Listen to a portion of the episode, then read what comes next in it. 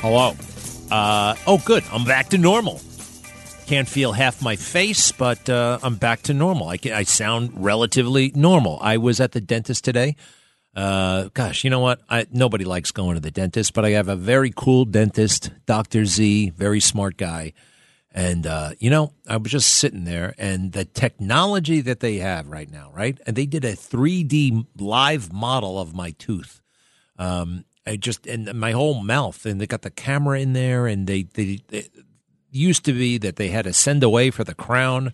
They made the crown right there. So I got a crown. Uh, then I got to go back for the filling. I mean, some things are still the same, right? The the the, the, the drill and, and the sound and the, the anesthesia, the local anesthesia, the Novocaine. Um, but I don't know. It seems like they've come a long way. Then again, the dental chair is the same. The light, the big lamp over your head is the same.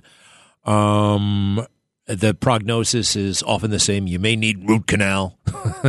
so they still have a thing called root canal. I went because every time I drank something hot, it was hurting my, my back left tooth. So you got to get that checked out. And then uh, he said, um, yeah, yeah, you got a you got a nerve thing, and the nerve is dying. But he didn't say dying; it's going into necropsis. Necropsis? You mean like you mean like death of or related to death? He said, yeah, exactly, just necropsis. Um, anyway, I'm impressed with dentists. I'm impressed with doctors. I'm impressed with the FedEx guy. Everybody's got some skill. Everybody's got something they can do well, or if it's not a natural talent, it's something that they uh, they know all about, and everybody's got something to say. Everybody's got something to offer, um, including me, and including my thoughts on the whole Aaron Rodgers thing. Now, do me a favor, we got that stuff handy, right? Aaron Rodgers talking about the drug and, and all. Yeah, and, and, and him complaining that people shouldn't be calling it a drug, even though it's a drug. So the New York Post picked it up. Uh, so I, I made some comments about Aaron Rodgers and this thing. Number one, I think a lot of people deserve their money back. How many tickets were sold to see the Jets based on Aaron Rodgers? Lots of people. Lots of people. Do we get that money back? I feel sorry for them. These are what, $10,000, $20,000? No one's expressing any sympathy for them. Um, all right. Isn't that a thing? Uh, what else here? Um, you know, some people have said because I questioned his addiction, or not addiction, but his love of this stupid tea, Ayakasha tea, uh, that he drinks, and it gives him all kinds of visions. That it will encourage little kids to do the same thing, right? So let me have that when you can, okay? And then, oh, we got all right. I mean, you know, when I was growing up, uh, we had Wheaties. Remember Wheaties, right? Breakfast of Champions. You better eat your Wheaties healthy habits. Athletes promoted healthy habits. You know what was like uh, controversial at one point? Gatorade. That they would talk about Gatorade. I remember seeing a special on the Good Morning America show. I think David Hartman was the host. And they had somebody come forward and said, well, there's a lot of sugar in Gatorade. And I don't know if that's a. Well, now we have Aaron Rodgers pushing um, Ayakasha tea. And everybody said nobody says anything. Like that's totally fine. It's not totally fine. You got little kids wearing Aaron Rodgers shirts with his number and his name on the shirt.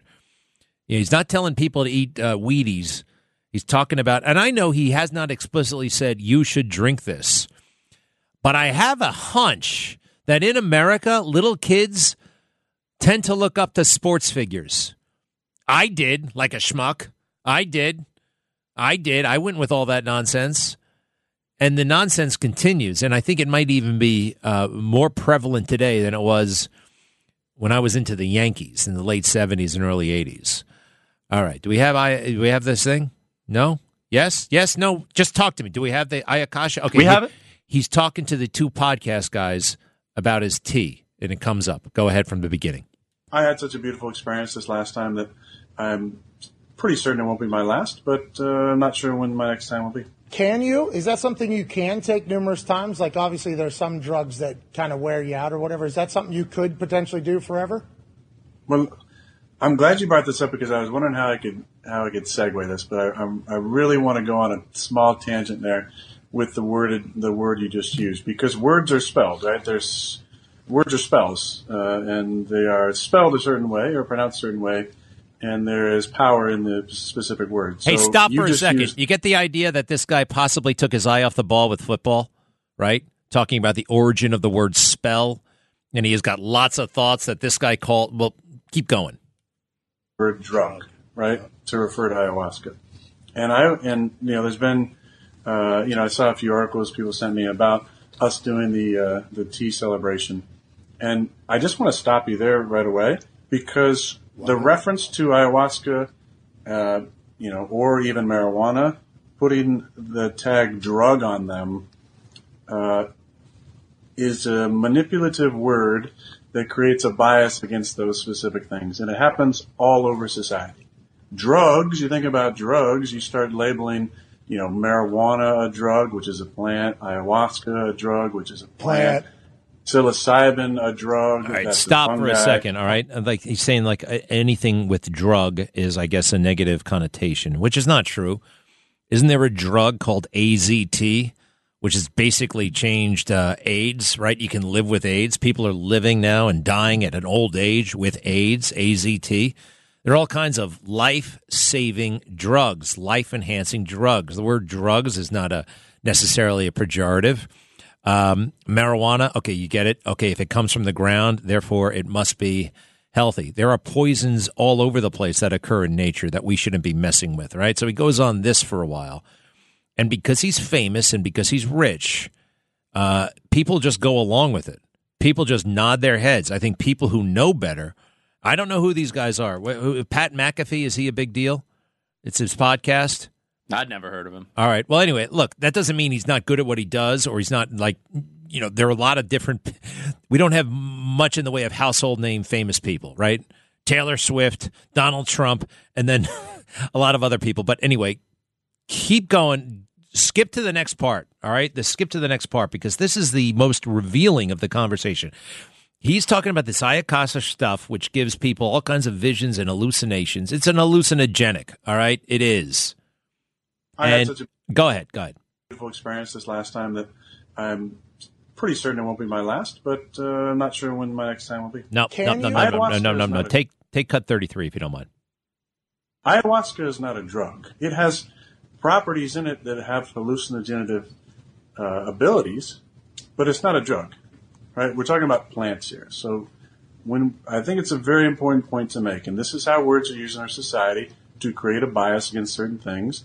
And I do think that's important enough to go on this ridiculous tangent that I went on. No. To remind people how Not words are ridiculous. used Not ridiculous. how words are used to create bias in certain situations, uh, and and and those bias create fears, and those fears prevent people from doing the research themselves or looking into it or having their own idea or truth about a certain situation. Hey, great So tangent. Just really think about the words that we use because words are spelled for a reason because they cast spells and create energy around uh, positive and negative associations with certain things.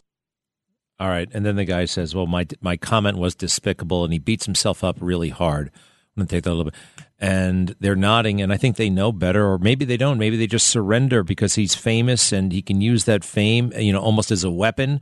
Oh, we can't mess with this guy. It, that happens. I don't blame these guys. I think it's a natural reaction. People who have money and fame, we see them as well.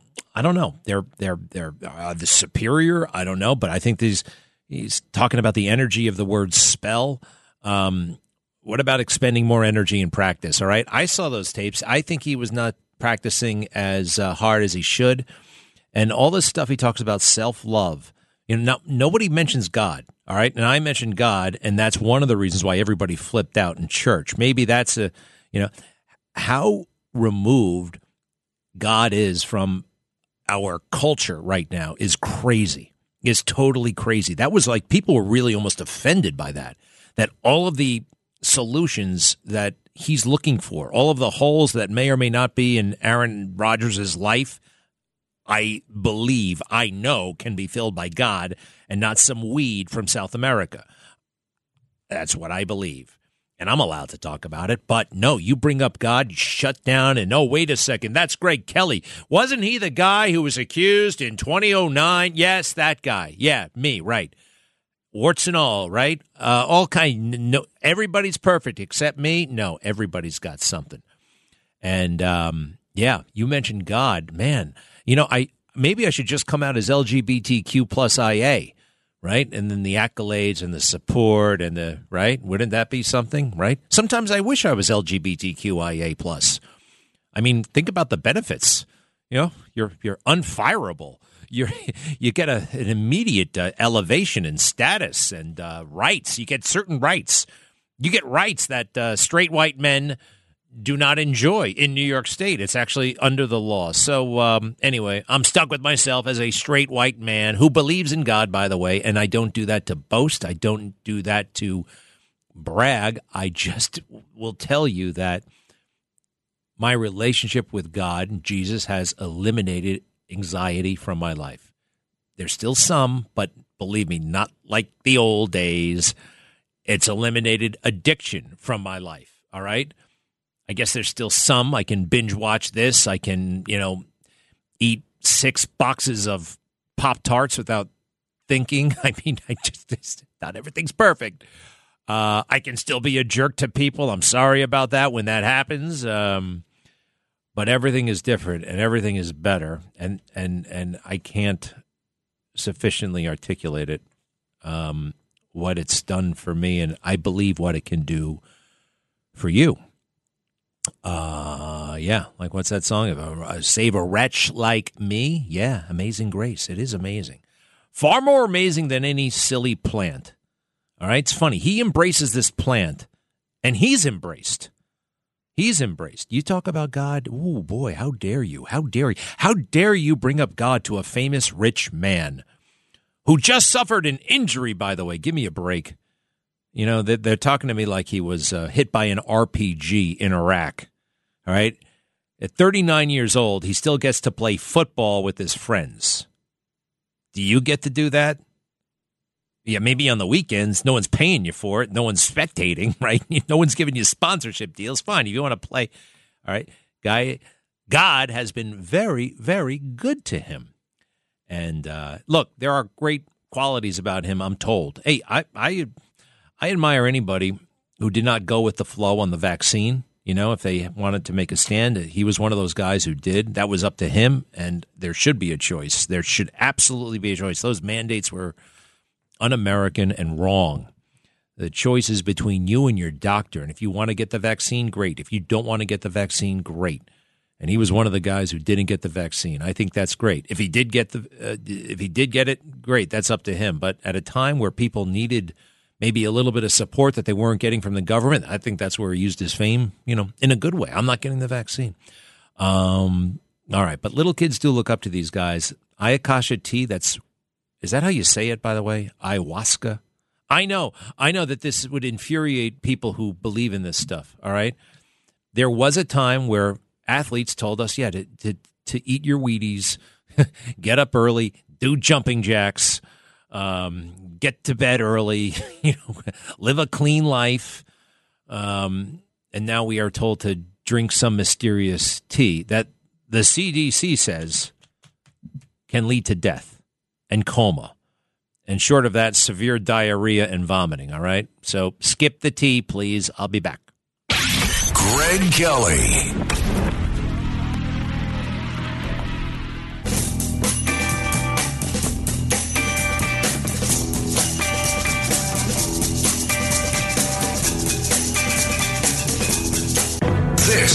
Is the Greg Kelly Show. Ooh. Two people are hooking up. I know it's no big deal.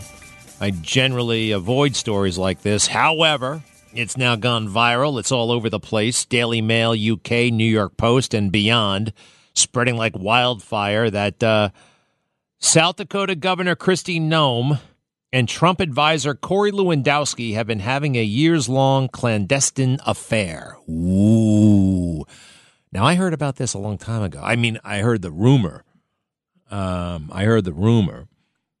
Now, let's see. Now, why is this important? Why do we talk about it? Why are we talking about it? Well, number one, um, Kristi Noem, governor of South Dakota, just endorsed Trump a week ago tonight, and it was kind of a big deal.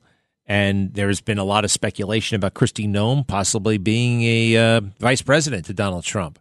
I don't think that's a good idea for a number of reasons. I don't think she's presidential material. I like her, but I think it's too much about the appearance. I think she's like, forgive me, but she's like one of those hot girls, but she knows it, right? You know, and I think there's too much emphasis on that. And then there are these crazy commercials about come to South Dakota. We need you to be here in South Dakota. We got lots of jobs, which is great to a point, but I think it's just a vehicle for her to be in TV commercials. And, you know, in one, she pretends she's a plumber, and another, she pretends that she's some sort of um, welder. And it's just her looking hot in like these cool uniforms. Not so much the plumber. Well, then she was wearing overalls and a t-shirt underneath. You know what I mean? Which had a certain. All right, let's get to the story. Corey, Lewand- Corey Lewandowski. Remember that guy for a while? He was the manager of Donald Trump's campaign. I thought he was working for DeSantis. Actually, I thought he worked for DeSantis for a while. Anyway, Daily Mail. A rising Republican star, tipped by many to be Donald Trump's running mate should he win the presidential nomination, has been involved in a clandestine affair for years, multiple sources tell the Daily Mail. Married South Dakota Governor Kristi Noem, 51, who stresses her belief in family values, and Trump advisor Corey Lewandowski, who is also married, began carrying on in 2019, if not before. Now, news of the relationship threatens to wreck Noem's chances of joining Trump's ticket in a potential rematch with President Joe Biden. Neither denied the affair when asked by DailyMail.com. Hmm. The governor issued a statement attacking us for the timing of the article, while Lewandowski did not respond to a request for comment. The two met up on Friday last week when Lewandowski traveled to Trump, uh, traveled with Trump to Rapid City, South Dakota for a campaign rally, but the Lewandowski and Kristi Noem were careful to avoid each other. Uh, let's see here. Glamorous Noem, who served four terms as our state's only member of the U.S. House of Representatives, won the governorship in 2018. Da, da, da, da, da, da, da, da. Now, they always hit Republicans when a story comes out like this. Well, you're the fam- party of family values, and this is a real. I mean, in a weird way, family values is. Um, what we mean basically by family values is when people have children, they should be married, and father should stick around. All right? Right? Now, things happen in relationships, ups and downs, and no one's perfect. And this is not good. You know, one of the reasons why it's not good, though, is like I knew about this probably before Kristi Noem's husband. You know what I mean? That's the kind of thing that that that I don't like. But all right, do me a favor, stay with me. You know what I want? I want Barbara's reaction to this story when we return. Traffic jams, tailgating, pileups. Ugh, the joys of driving. How could it get worse? The federal government wants to have a say in what you drive. That's right. The Biden administration's EPA is pushing mandates that would ban two out of every three vehicles on the road today.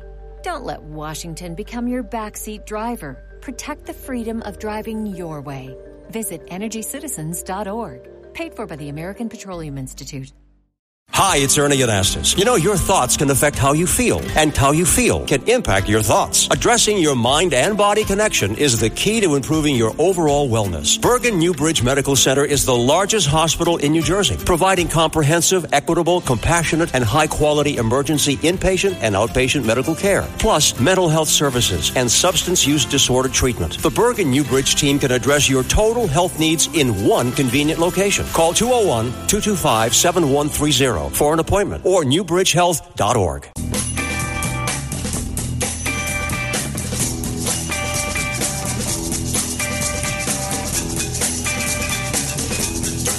You're listening to The Greg Kelly Show.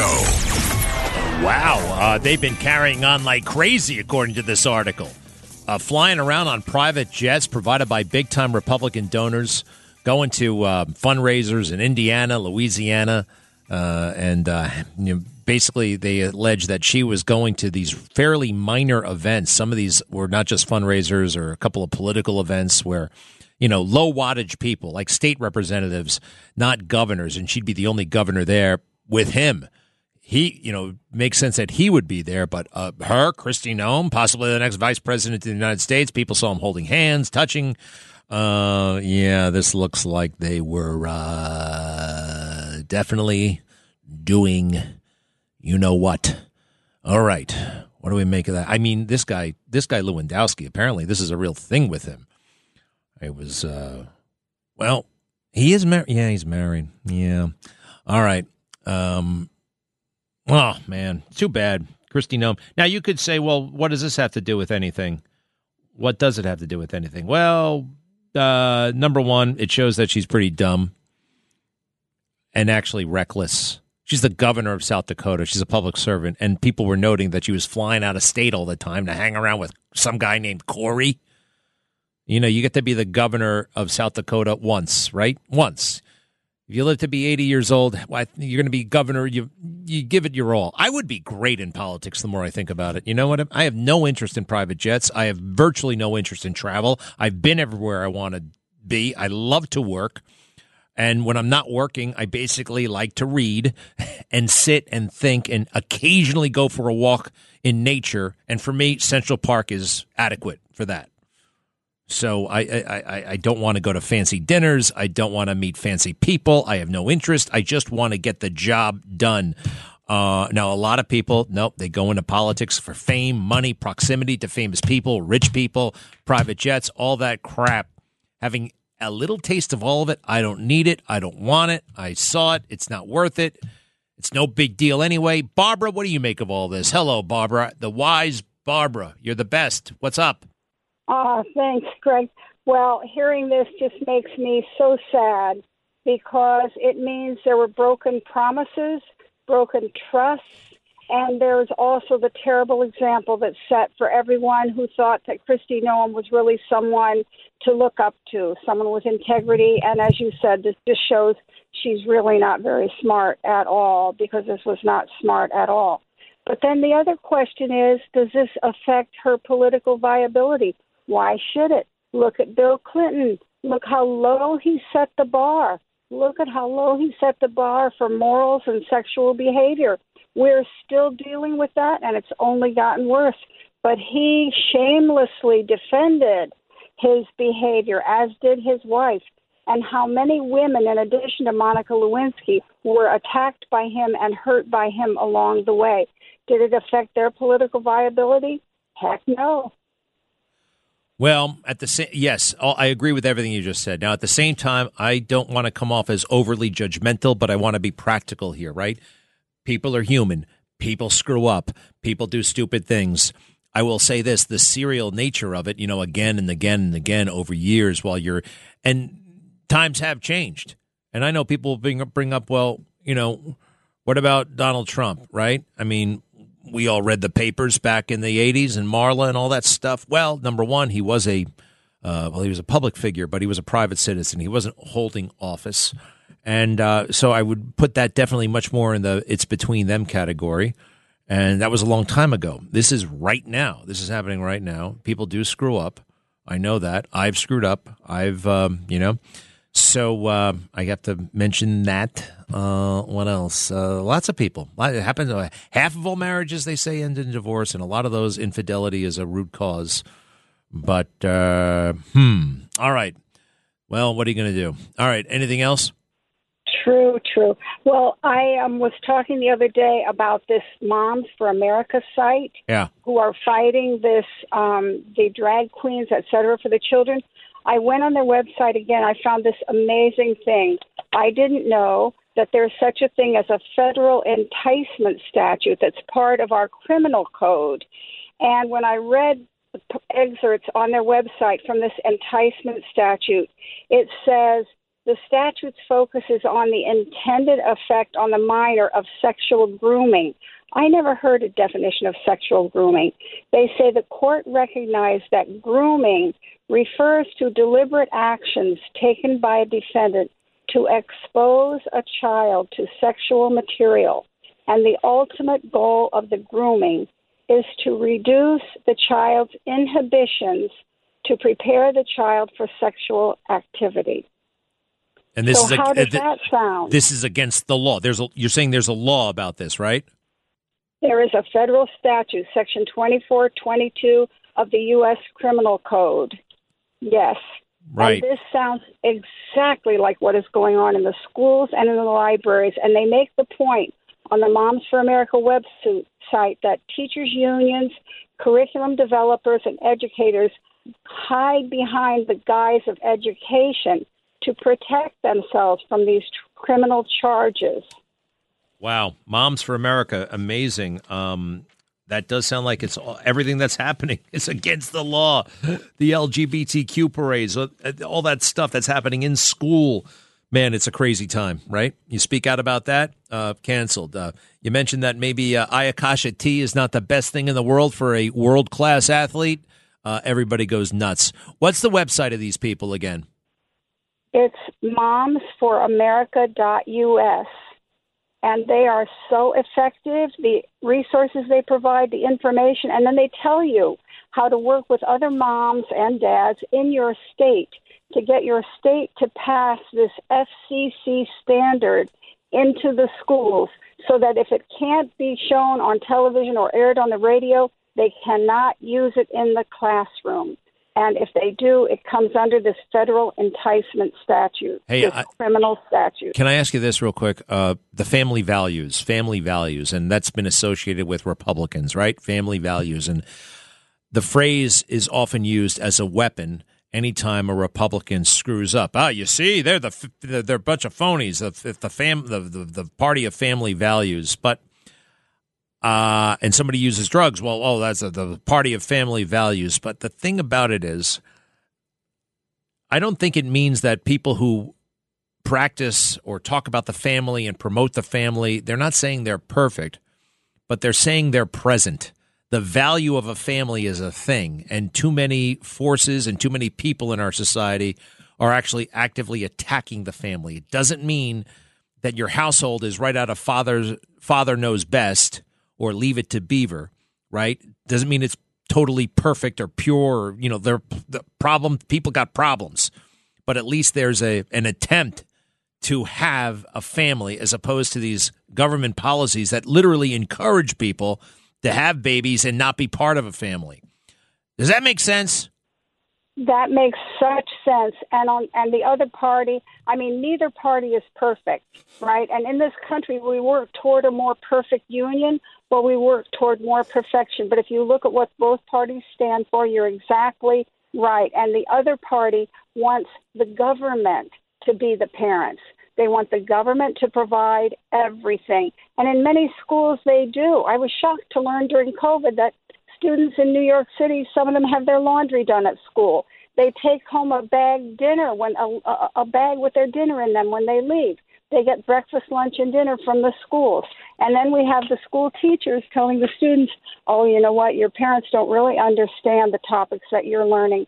They did not learn these things. So come to us. Don't sit with your parents. My parents used to help me with homework whenever I needed it. I helped my children. That was an important bond between us. Yeah.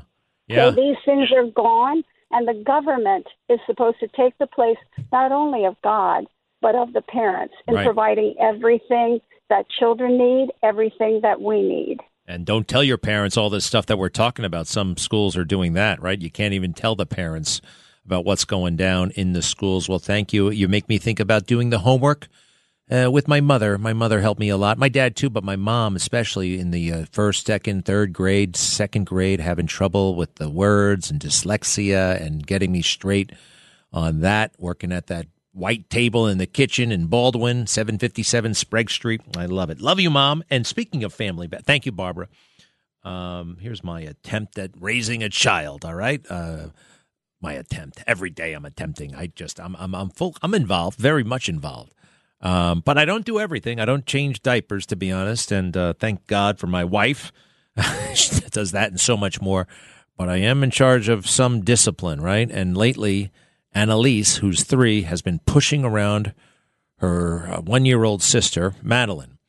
And sometimes, you know, it gets me very worried. So I had a little talk with my daughter, and uh, we were talking, and I decided I would record it and share it with you because it's it's she's an adorable voice. But anyway, we call this segment "Baby Talk," right? Uh, let's see here, cut forty four. Honey, I have to talk to you about something. Okay. You have to be nicer to Okay. Madeline. Okay. Like, why do you? Sometimes I come home and you're putting your arms around her neck and you're pushing her. Why do you do that? Why do you do that, honey? When I. Because I'm gonna say sorry. I said sorry. Okay. Do you know that sorry doesn't mean you're allowed to do it?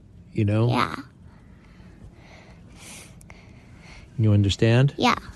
You won't do it anymore? No. Okay. I love that last part. No. No. Since that conversation this past weekend, there have been not as many pushings and shovings and slappings, but uh, of, of, of, of Annalise against her little sister, but there have been less, and there's been more affection. No. she is. Uh, it's amazing. What a gift. What a gift. Hey, um, another thing. uh, Do I want to do that? Yeah, I do actually. So Mitt Romney, RINO, is leaving the U.S. Senate. Not soon enough. I think he should step down right now. But he announced his retirement, but he'll get to stick around until January of 2025. So three days before, actually four days before January 6th, on January 2nd, Mitt Romney hears all kinds of things about what's going to happen on January 6th. He hears all kinds of things about what's going down on January 6th. So he texts Mitch McConnell to warn him. There's a new book out on Mitt Romney. And actually, I got to tell you, CNN uh, has the book. I don't have the book. I'm not a friend of Mitt Romney. I'm not a fan of Mitt Romney. Uh, but listen to this. Here they summarize what's going down. Uh, cut 42. Romney was so alarmed by what, by what he heard from Senator King that he texted McConnell this, and I'm quoting from the text message now. In case you have not heard this, I just got a call from Angus King, who said that he had spoken with a senior official at the Pentagon who reports that they are seeing very disturbing social media traffic regarding the protest planned on the 6th. There are calls to burn down your home, bitch, to smuggle guns into D.C., and to storm the Capitol. I hope that sufficient security plans are in place, but I'm concerned that the instigator, the president, is the one who commands the reinforcements the D.C. and Capitol Police might require. According to the book, McConnell never responded to that message. Why not? And what the hell else did Mitt Romney do? He heard that they were going to storm the Capitol, storm the Capitol, burn down things. Uh, like, did he have a press conference? Did he uh, sound the alarm? What did he do? What did Mitt do? Zero, because he's not a leader. He's not a leader. He's a schemer. And what did Mitch do? Did he arrange for the doors to be left open? I'm sorry, I don't think Mitch actually did that, but somebody did that. The doors left open, cops just standing there. They come inside. I believe it was an effort to basically defeat somehow MAGA, to so stigmatize MAGA. There are parallels to the, what do they call it, the Reichstag fire before World War II. Yes, there, yes, uh, there are certain parallels. I'm going to get on that Reichstag fire, and we'll do that in a moment. Uh, actually, in the next hour. But Kevon has something to say. He's calling from Manhattan. Hello. Hello. Glad to talk with you. I am uh, reading the book of Daniel, and there are chapter four. There are three verses in chapter four in the book of Daniel that caught my attention. Uh, verses 17, 25, and 32. And um, I've listened to the gentleman that's recently deceased that you uh, have have met. Um, I've watched him on TV. Who? Who? He's very good. Who? Um, who was the gentleman that just recently passed? He has uh, I can't think of his name, but he's the, the minister that was on TV. Oh, Dr. Charles Stanley. Dr. Charles Stanley. Yes. It was a couple of months I've ago. watched him on. Yes, he's very good, and uh, he's still on. And also, there's a, a gentleman, uh, Les Feldick, who's also very good. That I see him from time to time on TV. But uh, you have Dr. Stanley's Bible, I believe, and I'd like you to go uh, look at these verses uh, in Daniel, uh, chapter four, All right, verses seven- seventeen. Daniel chapter 4, 17. Yep. Uh Uh-huh. 25, 25. and 30. Yeah, 25 and 32, 32. Okay. And I have, I'm reading from. Listen, I got uh, I got to run. Uh, just very quickly, why why did you pick these for me? Why should I read these? I mean, I, I I'm gonna I, I love it all, but why specifically these? Uh, it re- I, it uh, refers to people of today. Um, if can I read 17 to give you an idea? Uh, uh, are we out of time? We're kind of out of time. Do me a favor, hold on. I'll come back to you in a bit. All right, don't go away, Kevon. I got to run, and uh, we'll be back. Greg Kelly.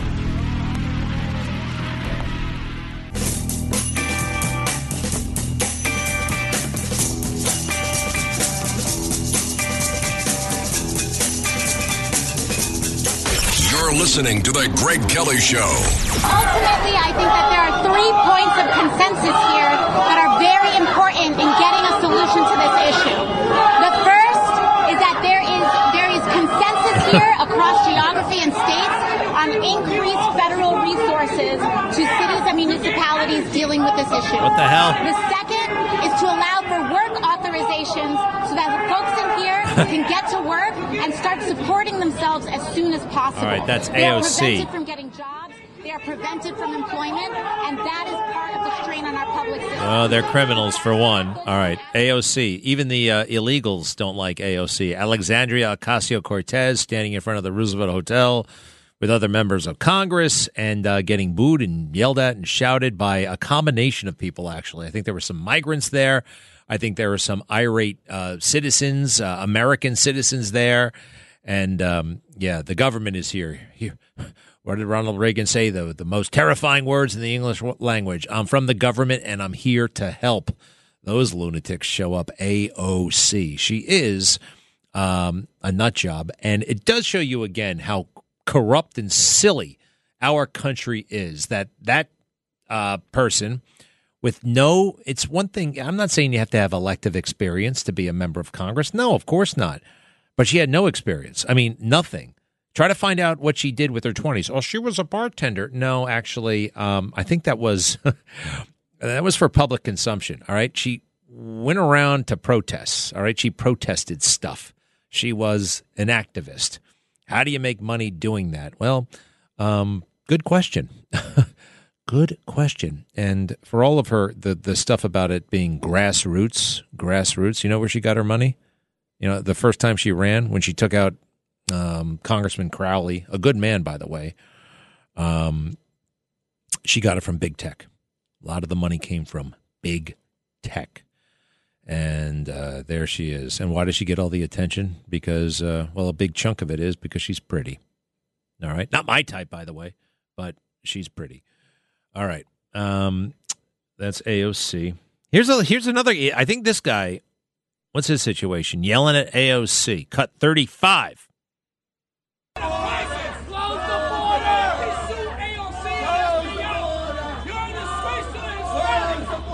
Yeah.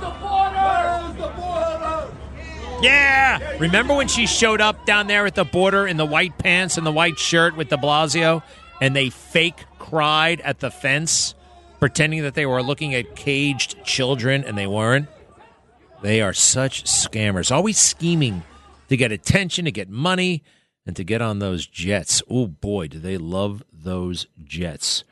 Have you heard about what's happening in Seattle? They're all upset with this police officer who um, said something, you know, not politically correct and not meant for anybody else's ears, but the person he was talking to kind of made a joke about um, a woman who was hit by a car and killed. Now it sounds like how could anybody say that? Well, when you're surrounded by death and destruction all the time, and police officers, first responders, they see a lot more of that than I do, than you do, probably. Um, it's a little bit different. And I think humor is a bit of a coping mechanism. It's a coping mechanism. And these body cameras, man, can you imagine any other? Can you imagine doing your job with the body camera, right? Everything you do, everything you say, and they're just waiting to get you in trouble. So there are like riots and protests about some joke a police officer made. We've made that job even tougher. So unfair. The Greg Kelly Show. Hey, uh, this is odd. Great Britain just said no more pit bulls in Great Britain. You can't have a pit bull in Great Britain. The dog, right?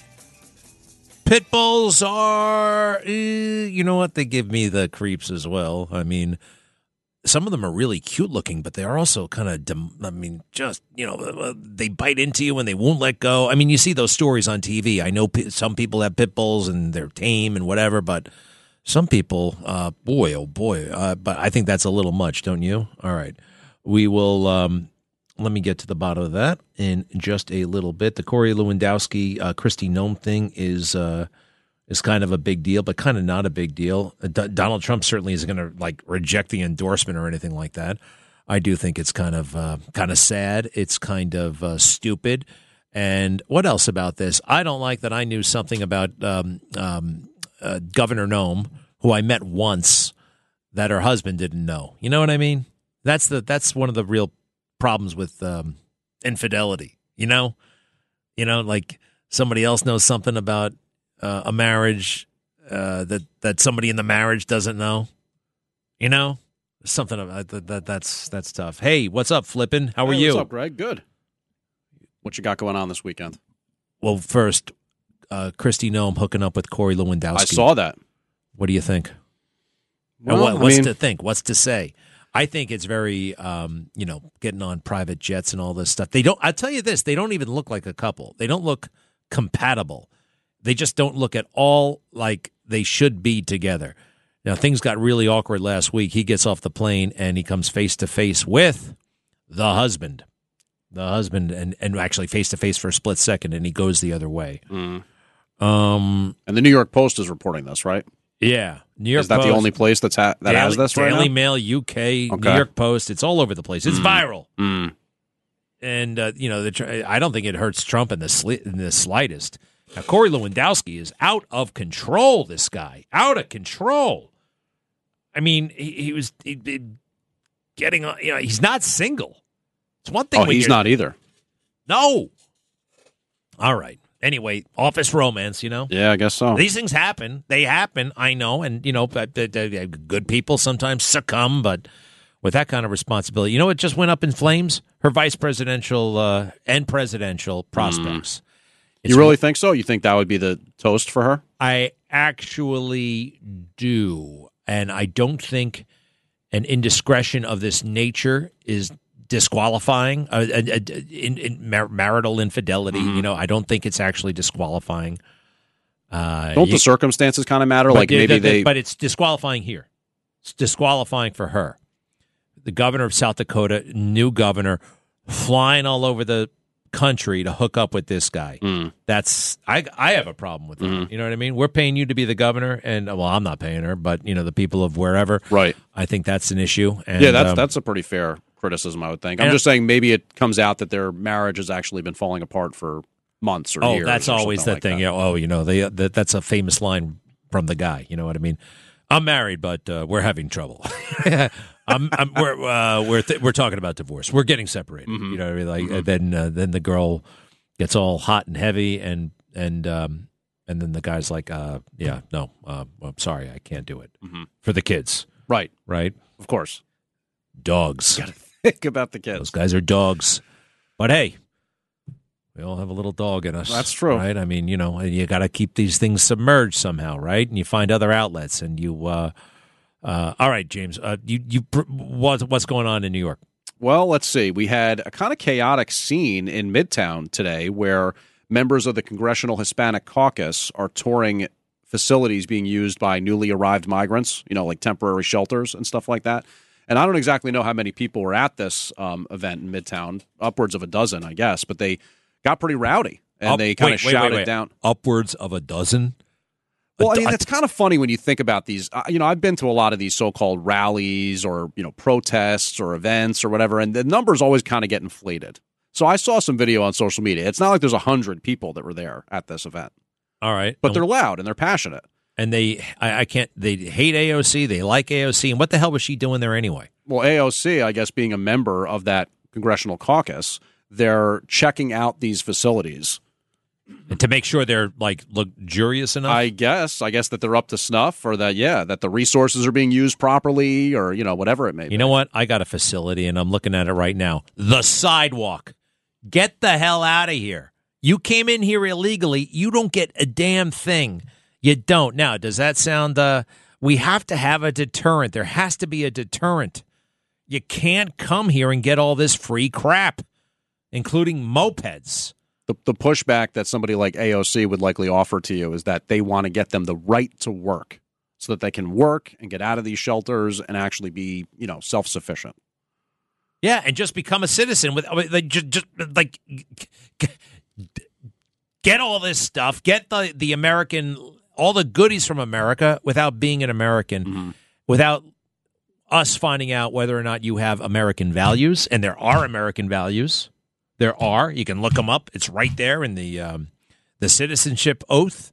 You got to support and defend the Constitution. Actually, you got to actually swear that you will take up arms to defend the Constitution, which people who were born here don't actually have to do. This is why I have tremendous admiration for legal immigrants. They take an oath that most people don't have to. True. Uh, they probably know more about civics than the average person. Hey, do me a favor. Let's do this real quick. The Megyn Kelly interview. uh, making news. Making news. Let's just go through this real quick. Cut 20, please. Cut 20. There was just a poll out 77% of Americans say that Joe Biden at age 80 is too old to be president. Are they right? No, not not for the reason of old, because I have many friends that are in their 80s. I have friends, Bernie Marcus, that are in their 90s and they're sharp as a tack. Just, I mean, I would say just about what they used to be. Uh, no, not old. He's incompetent. He's not too old. He's incompetent. Great answer because, you know, he's pretty up there himself and he's, uh, but uh, yeah, I know somebody. Who do I know? Um, yeah, I, I know my, uh, my wife's cousin, Jack. That guy is, I think, 99. Brilliant. Unstoppable.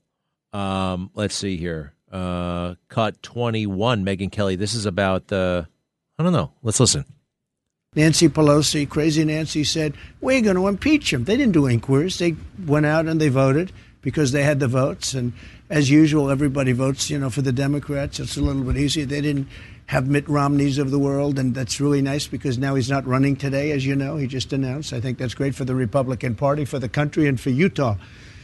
But uh, that's going to be up to them whether or not they want to do it. I have no idea whether they will or not. Uh, we do have a lot of other things, but it's quite important. And they did it to me. And had they not done it to me, I think, and nobody officially said this, but I think had they not done it to me, and I'm very popular in the, region, you know, they like me and I like them, the Republican Party, uh, perhaps you wouldn't have it being done to them. And this is going to happen with indictments too. They have fake indictments, and I think you're going to see that uh, as time goes by. You're going to see uh, Republicans when they're in power doing it, and it's a shame when that happens. I'm not in favor of that, but that's what's going to happen because that's human nature. All right, let's get to the good stuff here. This is where they go back and forth over the unclassified documents. I'm totally on Trump's side here, by the way, on this stuff. This is a fake issue, but cut 24. Uh, we have a deranged guy named Jack Smith who's been. I want to hear Megyn Kelly say something to him. Do we have a good question? I mean, does, does, does, does she get to say anything? It's her interview. Let's keep. All right, keep going. Uh, we have a deranged guy named Jack Smith who's been overturned at the Supreme Court a number of times. And he gets overturned. You know why he gets overturned? Because he goes too far. They don't even mention the Presidential Records Act. This is all about the Presidential Records Act. I'm allowed to have these documents. I'm allowed to take these documents, classified or not classified. And frankly, when I have them, they become unclassified. People think you have to go through a ritual. You don't. At, at least in my opinion, you don't.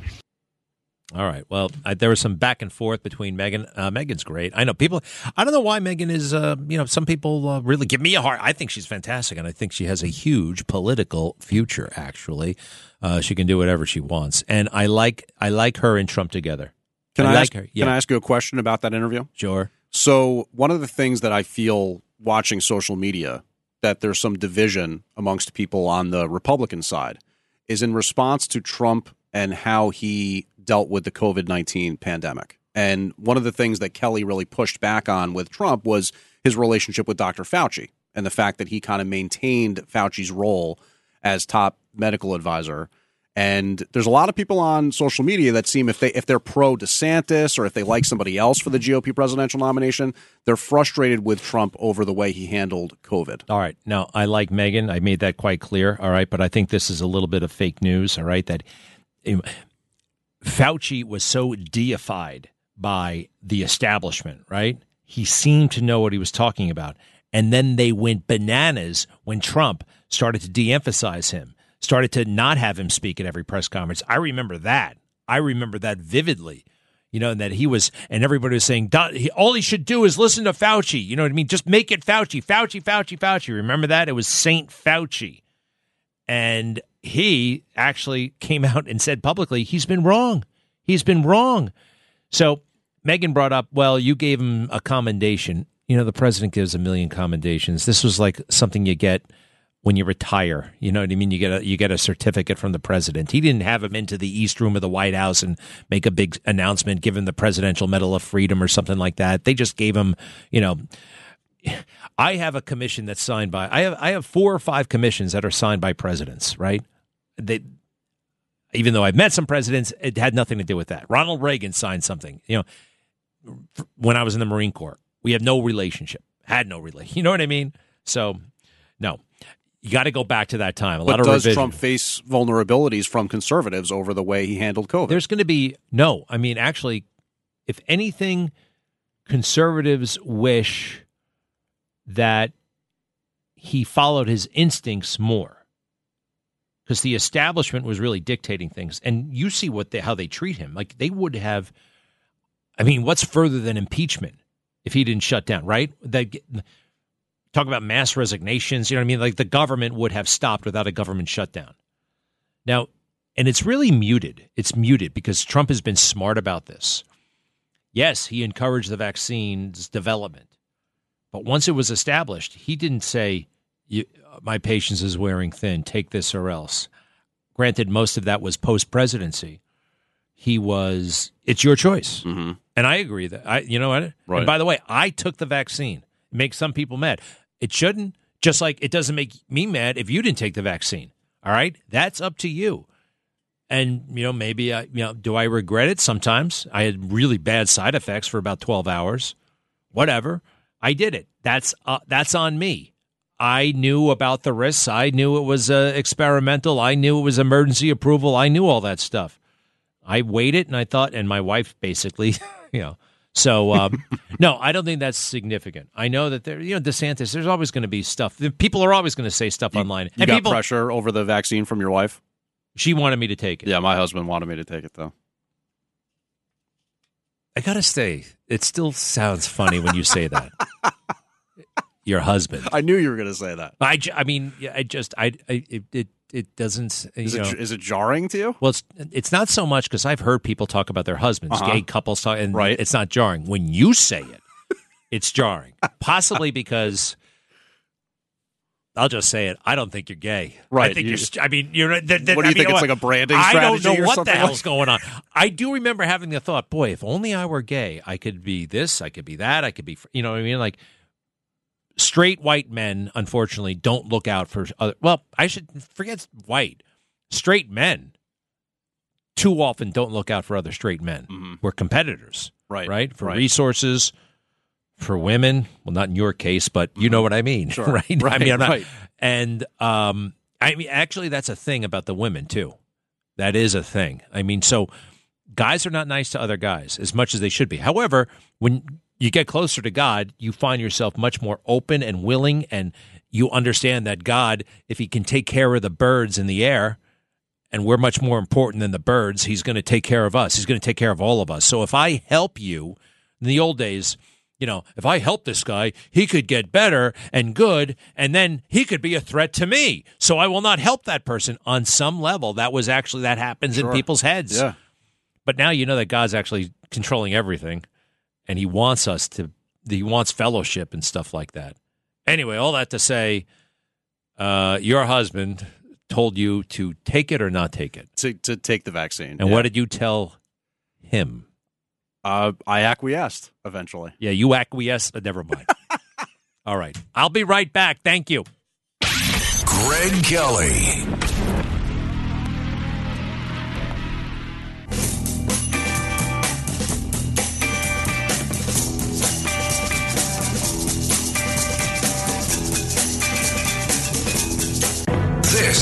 Is The Greg Kelly Show. All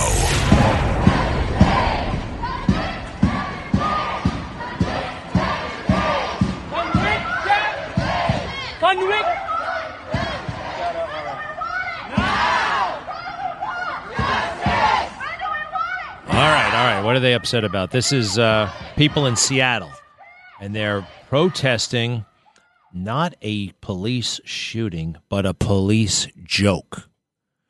All right. So a couple of weeks ago, I remember. I remember when this happened. A guy, a police officer, was on his way to a um, a, a crime in progress, an assault in progress. I don't remember the nature, but he was, you know, uh, driving at a um, not not totally crazy speed. It wasn't like 80 miles per hour, but he was driving fast with his light and siren on because there was an emergency to respond to. Now he it's nighttime by the way. And a girl was hit. A woman was hit by the police car and she died. And uh, it was national news actually. And uh, the police officer, everyone's on body cam. The police officer who was driving was distraught. He was really upset you know, and uh, because you know may have been his fault. I uh, want to go back and review all the facts of the case, but he was upset. A police car hit a woman, and uh, you know, innocent and all that stuff. So uh, and terrible. She was 26 years old. Now you know what happens at the scene of an emergency or a death or something like that. Lots of people show up. You have investigators show up. Obviously, even if there's a, a, the ambulance shows up, another ambulance shows up, the fire department sometimes shows up, and what happens next? Um, you stand around for hours. Investigators, right? It doesn't. It doesn't. It's not like they're out of there in five minutes.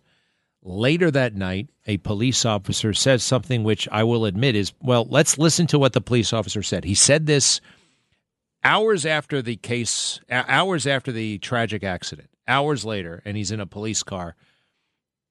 And since he's got a body camera on, and you can hear everything the cops say these days, uh, this is what he says. Let's try this. This is uh, cut 36, please. Cut 30. This is, I want to emphasize, this is not the driver of the police car. This is not the g- police officer who was involved in the accident. This is somebody else, okay? Cut 36. Yeah, just write a check. Just yeah, eleven thousand dollars. She was twenty six anyway. She had limited value.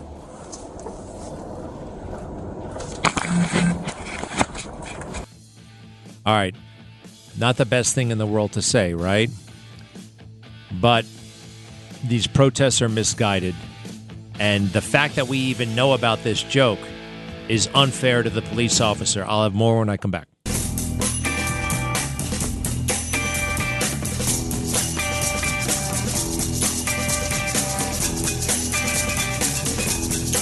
You're listening to The Greg Kelly Show. So you hear that cop, what he said, and the aftermath of that accident, right? Terrible accident. Another police officer ran over a woman with a police car responding to an emergency.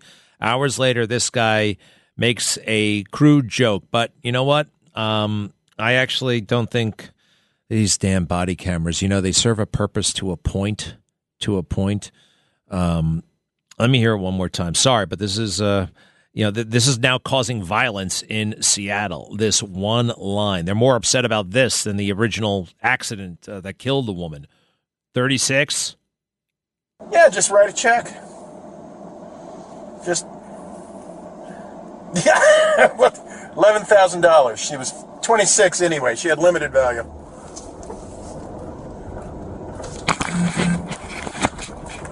All right, now all hell is broken loose again in Seattle for this uh, for this terrible comment.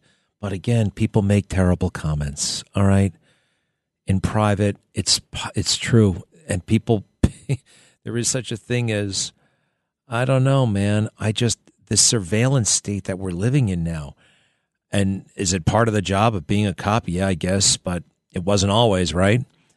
And especially cops, especially people in the Marine Corps and the Army and the Navy, and I guess in the fire department and, and the ambulance corps.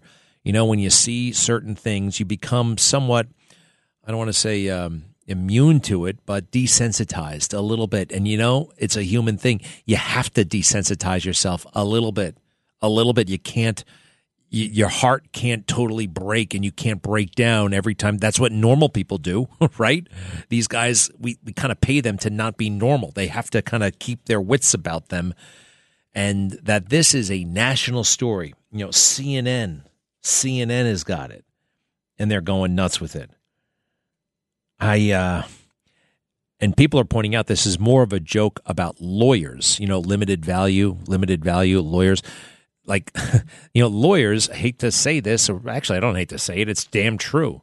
Remember that guy Feinberg? There was a guy named Feinberg, and nothing on Feinberg, but he was in charge of the Victims Compensation Fund at the World Trade Center site, right? For the people who died, and they would figure out, you know, how much money the families would get from the government. That failed miserably, by the way not keeping us safe and not detecting that plot, not doing something about it, even when they did detect the plot.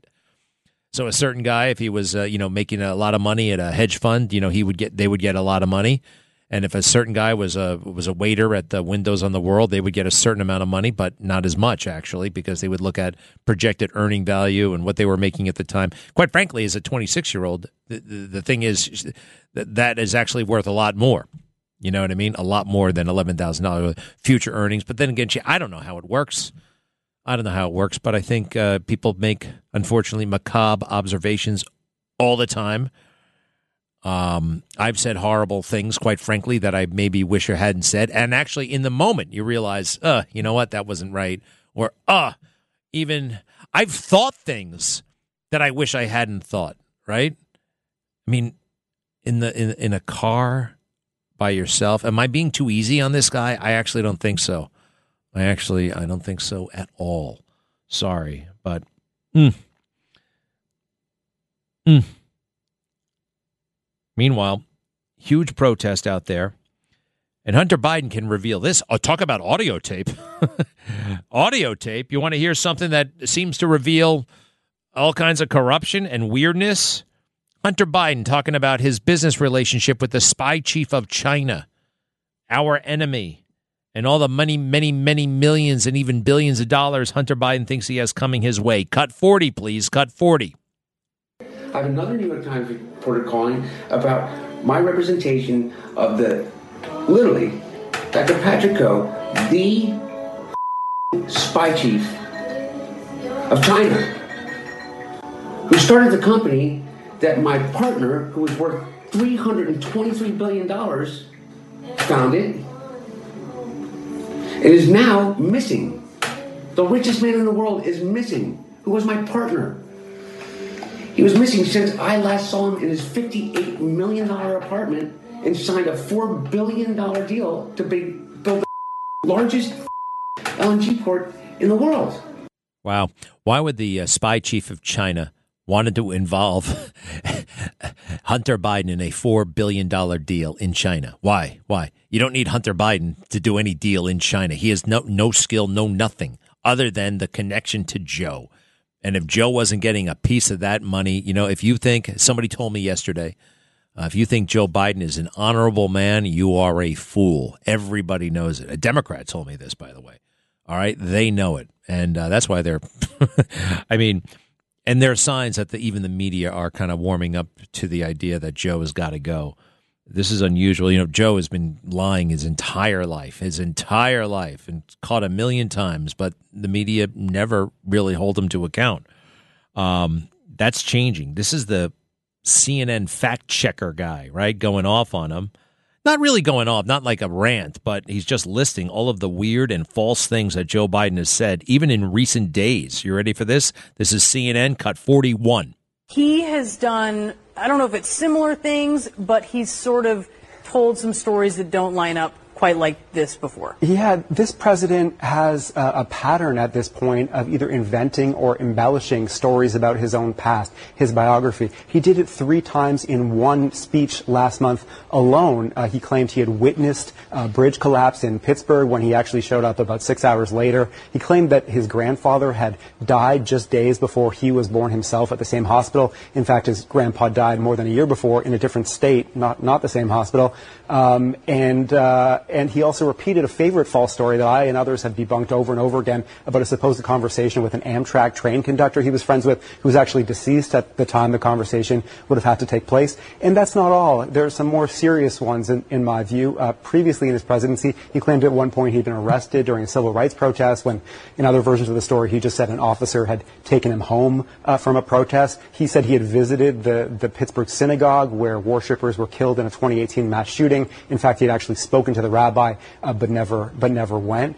Um, and he, he's made a whole bunch of others too. Uh, he said at one point, Republicans like to bring this up. He said that he used to drive a tractor trailer, used to drive an 18 wheeler. Never happened. The White House later clarified he used to drive a school bus at one point for as a as a job briefly. School bus, of course, not an 18 wheeler. So whatever his intentions, whether it's you know foggy memory about stuff that's going on decades ago or deliberate embellishment, this is an unfortunate pattern that keeps coming up again and again with Joe Biden. Yeah, it's been coming up since uh, 1970. All right, 1970. He was busted in 1987. Had to drop out of the race. He's still he's lying like he's always lied. That part is not about uh, brain degeneration or anything like that.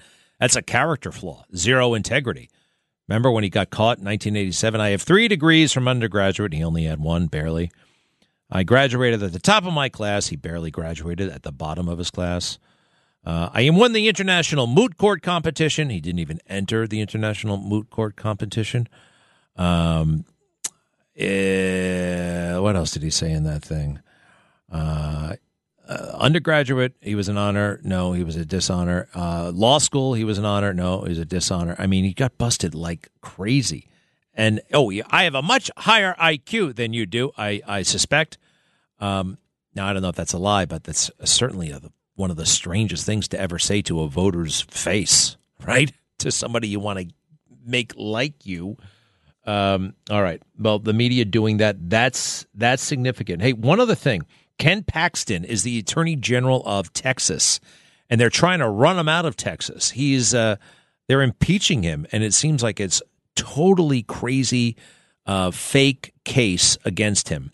Uh, I don't know the details, uh, but I do know this. I, I I know he's a good man, and I know that these are trumped up charges. And you know who might just be behind it? Not only Democrats, but certain key Republicans. This is you're about to hear from Ken Paxton's defense attorney, and a couple of things. He's going to say the Bush family is orchestrating this. The person who ran for state attorney general, I, yeah, was it state attorney general? No, he ran for statewide office, but lost in part because of Ken Paxton. George P. Bush, son of Jeb Bush. And this guy goes off on them. This is during the proceeding, the impeachment proceedings. You ready for this? Uh, cut 43. Era in Texas ends today. We thought it had ended in the primary when Ken Paxton beat George P. Bush 68 to 32. Well, we thought it was over. It wasn't. Well, now we have an impeachment. It ends today. They can go back to Maine. This is Texas. Wow. Hey, good for him. You know, the Bushes, they are bitter and mean, and they are out to get Trump for many reasons. Uh, number one, though, first and foremost, because he humiliated Jeb Bush. Didn't just beat him, he humiliated him and uh, dared to say the truth out loud about Iraq. That was one of the many reasons why I was like, I was astonished that Jeb Bush was even considered remotely viable to be uh, a presidential contender or a president. Hey, he's the brother of George W. Bush, the guy who got us into that fake war, Iraq, the terrible war, no reason, right? Weapons of mass destruction, total lie, you know. and so Jeb Bush you know, it was going to go Obama and then right back to the Bushes. I also hated the idea that if that had happened, we would have been truly a dynasty country, right? It would have been uh, Bush, Clinton, Bush, Obama. Oh, wait, Bush, Clinton, Bush, Obama, Bush. Uh, that that uh, that wouldn't be right. That would be, you know, and and another real good reason why Hillary lost. She deserved, and the Bushes are crazily close to Clinton. Amelia in Forked River, hello. Hi, how are you? Um, I have uh, just a question, uh, your opinion. What do you think about Mike Pompeo being Trump's vice president? We haven't heard from him in a long time. He hasn't been in the news. Well, He dropped out of running for president. Uh, he was a terrible candidate. Terrible. Number one, very disloyal to run for president when uh, Donald Trump gave him like the two biggest jobs of his life CIA director and uh, State Department secretary. Uh, he did miserably as a candidate, had to drop out, no buzz, no attention, no money. Uh, and the guy is wrapped way too tight, I believe, for uh, big time jobs in politics. There was the bizarre moment where he gets into this crazy shouting match with this mousy NPR reporter. I mean, really like self imploded. Uh, now he's an impressive guy, no doubt about it. You know, the the Harvard, the West Point, the top cadet, the this, the that, uh, self made millionaire. He's got a lot of things going for him, but he does not do well at um, at uh, elective politics. And also as vice president, uh, vice presidential nominee, what's one thing he brings to the table? What what does he bring to the table? You want somebody to bring something to the table, something. And um, where's he from? Kansas. Kansas is going to go for Trump anyway. Uh, you know, like okay, he's a military guy. I I I I, don't think that's special enough. Um, one weird thing he did, I think, it's not weird. A lot of people are doing it. He took Ozempic. That's my belief because he dropped hundred pounds. He goes away. For, he, you don't see him for a few months, and he comes back hundred pounds lighter. Well, not only did he lose the weight, he lost his mojo because he had a certain spark. Why do you ask about him? What do you care about Mike Pompeo, Amelia?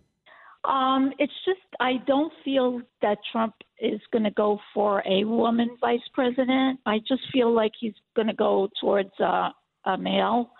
And since we haven't heard from Mike Pompeo, I just thought that maybe he was in the background in, in Trump's mind. I don't know what he's doing. He made jo- jokes at Trump's expense in public.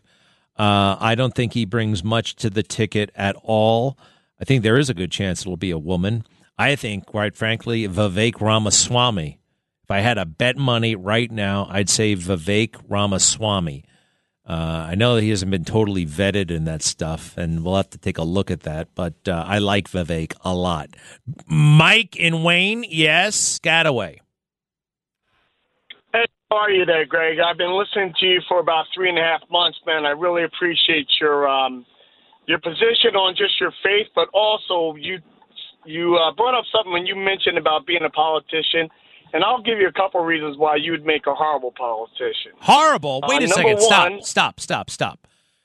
You think I'd make a horrible politician? Yeah, I'm going to tell you why. Well, horrible. Damn. I mean, uh, all right. Give me one reason. Ready? Give me one reason. All right, number one, number one, you're not corrupt enough. okay, you're, this is a backhanded compliment. This is a compliment. I'm not corrupt enough. All right. What's the other one? I mean, these guys. I said number one, and you'd get stuff done, and it would uh, interfere in a lot of people's um, pocketbooks. Once you start getting things done at a third of the price. I mean, you just look at the way the city's set up right now. We got this homeless influx. You got, I mean, I'm sorry, you got this immigration influx. You got more homeless people, more veterans that laid down their life for the United States, more corruption in the subways, all kinds of stuff going on, and you're packing in. Do you know why? You think about every 10. There's a vendor that's associated with getting paid or kickback with that 10. Beds, all these all these items. So there's a, a lot of people making a lot of money. That's why you wouldn't be a good politician. Yeah, I uh uh I'd be a different kind of I'd be I, I'd be a different I I'd like to think I'd be a statesman. I'd like to be and one thing I think I would not want to be mayor for more than 4 years. I think I'd rule out running for reelection. I'd just go plow ahead, right? I don't know. I don't know. I don't know. I think it's a crummy uh it's a crummy profession to be sure. And it wouldn't be a profession, you know. It's not like I'm a career pilot. Anyway, Derek, I appreciate it. Thank you. Oh, I'm a little bit out of time, and we'll be right back with something special. Greg Kelly.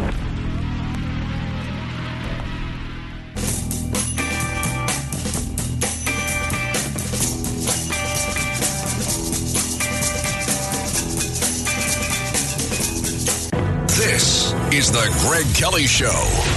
Uh, hey, I want to reiterate. I totally stand by and re-emphasize my comments about Aaron Rodgers taking ayakasha, hi, ayahuasca, whatever the hell you call it, tea, when he's a sports figure. You want to do that, do it in private. Don't tell anybody about it. But he tells people about it. He doesn't know what the hell he's talking about. Um, he's got celebrity and he's got fame, which are the ultimate things that people apparently crave in America these days. And with that kind of authority, you know, he's going to set an example, a dangerous example for kids. All right.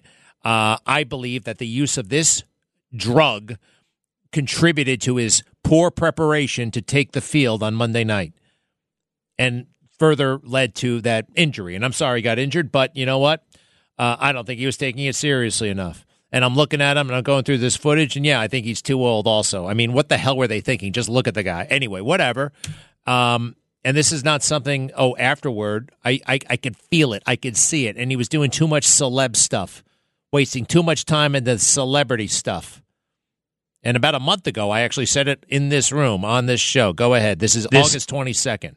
Aaron uh, Rodgers guy, who we got from the Packers, he's now on the Jets, right?